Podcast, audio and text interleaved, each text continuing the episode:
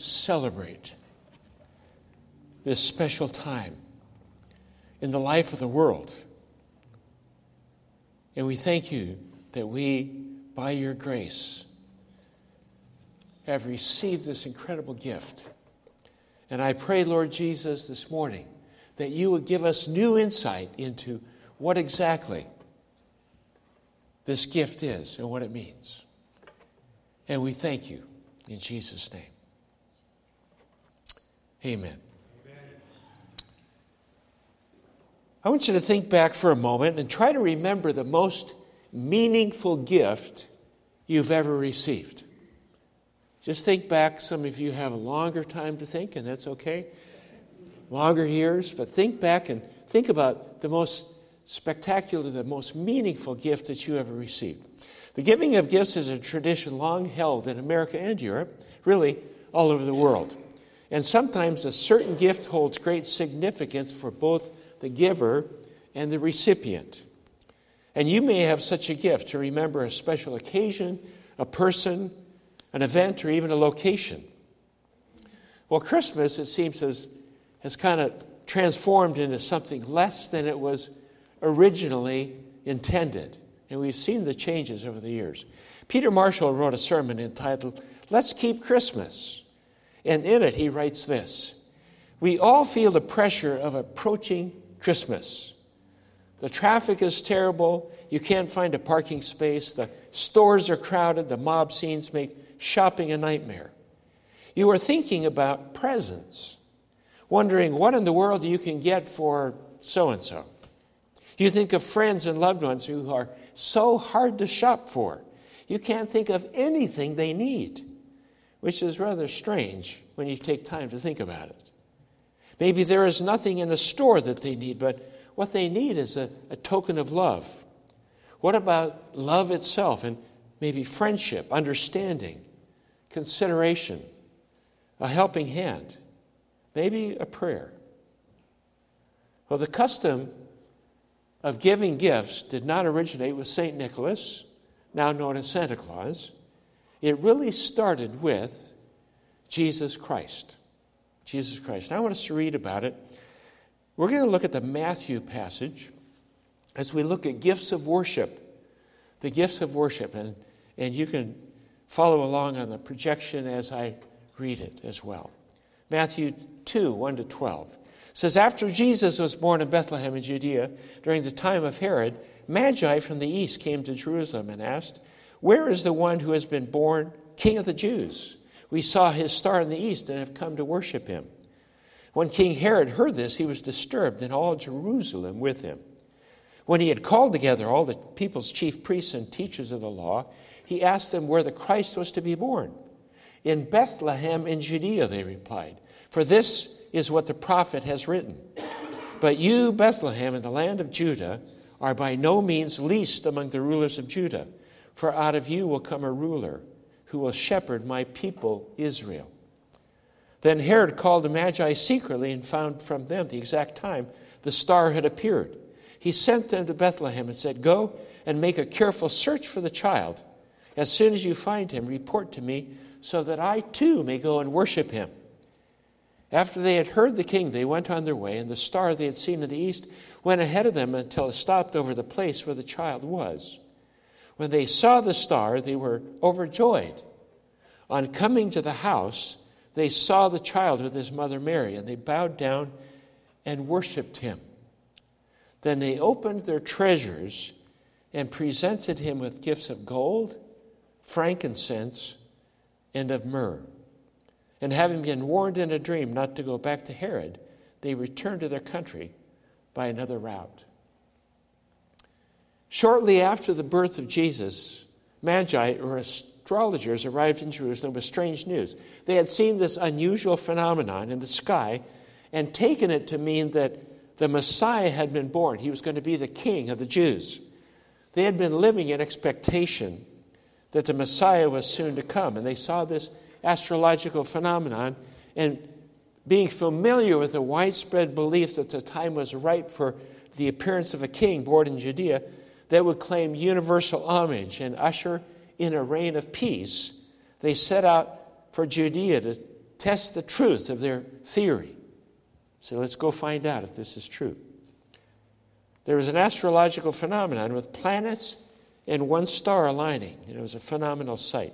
And they arrived in Jerusalem and discovered that the Messiah was supposed to be born in Bethlehem.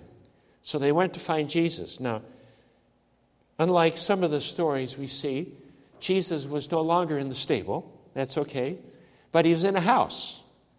And they had no trouble finding him. I mean, the shepherds had told everybody in this small town what had happened. So everybody knew about this baby that had been born. Now it's significant that the first people who gave homage and worshiped the Messiah were shepherds. They were shepherds. They were poor and they were Jewish. They were the first to worship this Messiah. The Magi were Gentiles and they were wealthy, evidently. They had lots of gifts to give this person. So we find that when Jesus came, the first to worship him were Jews and then also Gentiles. Gentiles. And the motive of the Magi was not for personal gain or advantage, but they came just to worship, just to worship him.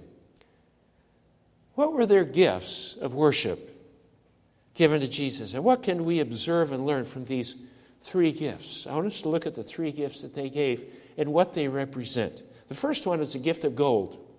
The gift of gold. This gift of gold was thought by the early church to signify Jesus' deity. The fact that they recognizes that, right, that Jesus was and is God. Is God. John 1 1 and 14 says, In the beginning was the Word, and the Word was with God, and the Word was God. The Word became flesh and made his dwelling among us. We have seen his glory, the glory of the one and only Son, who came from the Father, full of grace and truth. The Word becoming flesh, deity. Luke 1 34 to 35. Mary had just been told by the angel she was going to, to deliver a baby. And she says, How will this be? I am a virgin. The angel answered, The Holy Spirit will come on you, the power of the Most High will overshadow you, so the Holy One to be born will be called the Son of God. Jesus was and is God, deity, and that, that first gift of gold represented deity.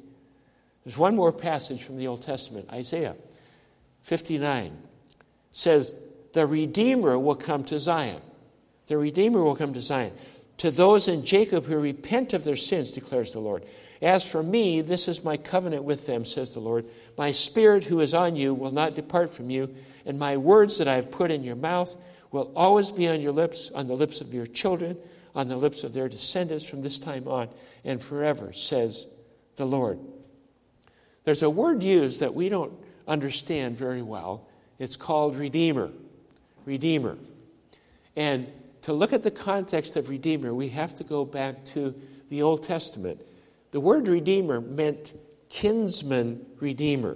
In other words, if you were going to redeem someone, this is particularly relevant in the book of Ruth, and, and if you have time, read it. It talks about a kinsman redeemer. The only one that could redeem was someone who has blood relative. Okay? There was a process they went through, a legal process, to redeem someone, and they would do that only if they were related. This indicates the necessity of the incarnation. God taking on human form, becoming one of us so that we're related to Him and blood related. He became blood and flesh. He became one of us. And because He became one of us, He could then legally, in God's eyes, function as a redeemer. He could redeem us. Jesus took on human flesh. That's the whole basis of what's called substitutionary atonement. Substitute. He died in our place to redeem us because he was a kinsman of us, a redeemer. He had to become one of us. And the gift gold reminds us that this baby Jesus was God in human form. The second gift was the gift of frankincense. Frankincense. Frankincense was symbolic of purity or righteousness. And these magi recognized the holiness of God, his purity and righteousness. In the Old Testament sacrificial system, when they had to sacrifice a lamb, they had to make sure it was pure and righteous, a perfect lamb that was to be sacrificed, a spotless lamb. And these recognized that there had to be a pure, spotless person, the Son of God, Jesus, to die to pay for our sins.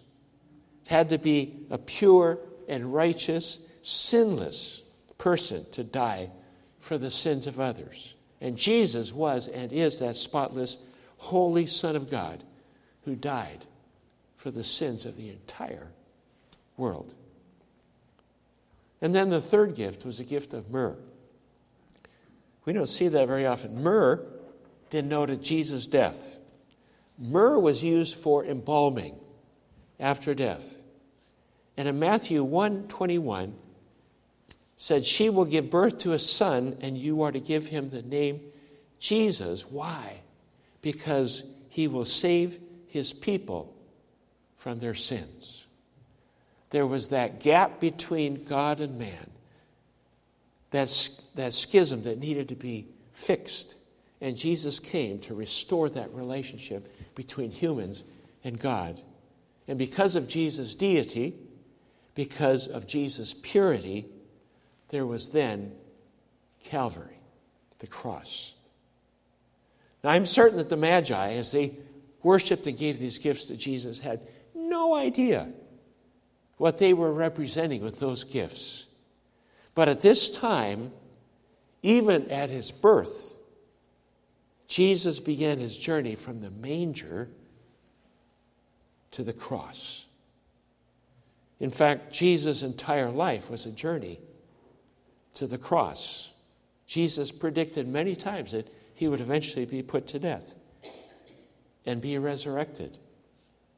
Why, why did he do that in the first place? This whole picture is a picture of something called love. His love for humanity.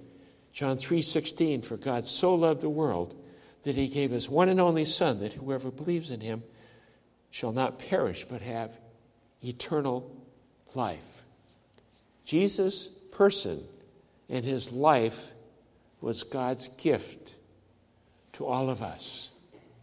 And all it calls on us is to say, This is a gift offered to us. And if we want to have eternal life and have that relationship restored with God, it's a matter of accepting that gift, admitting that we're sinners, and saying, God, I can't save myself. I can't do it on my own. Jesus came for that purpose to restore that relationship with God Amen. the manger to the cross to the resurrection. This was the beginning. The resurrection was the culmination. That's the message of gifts as we celebrate Christmas. And that is the meaning of Christmas. I want us to move to a time of celebrating that light of Jesus. The candlelight, and we can bring all the lights and spotlights down if we can bring everything down. You know, these lights, spotlights, everything. There we go. Okay.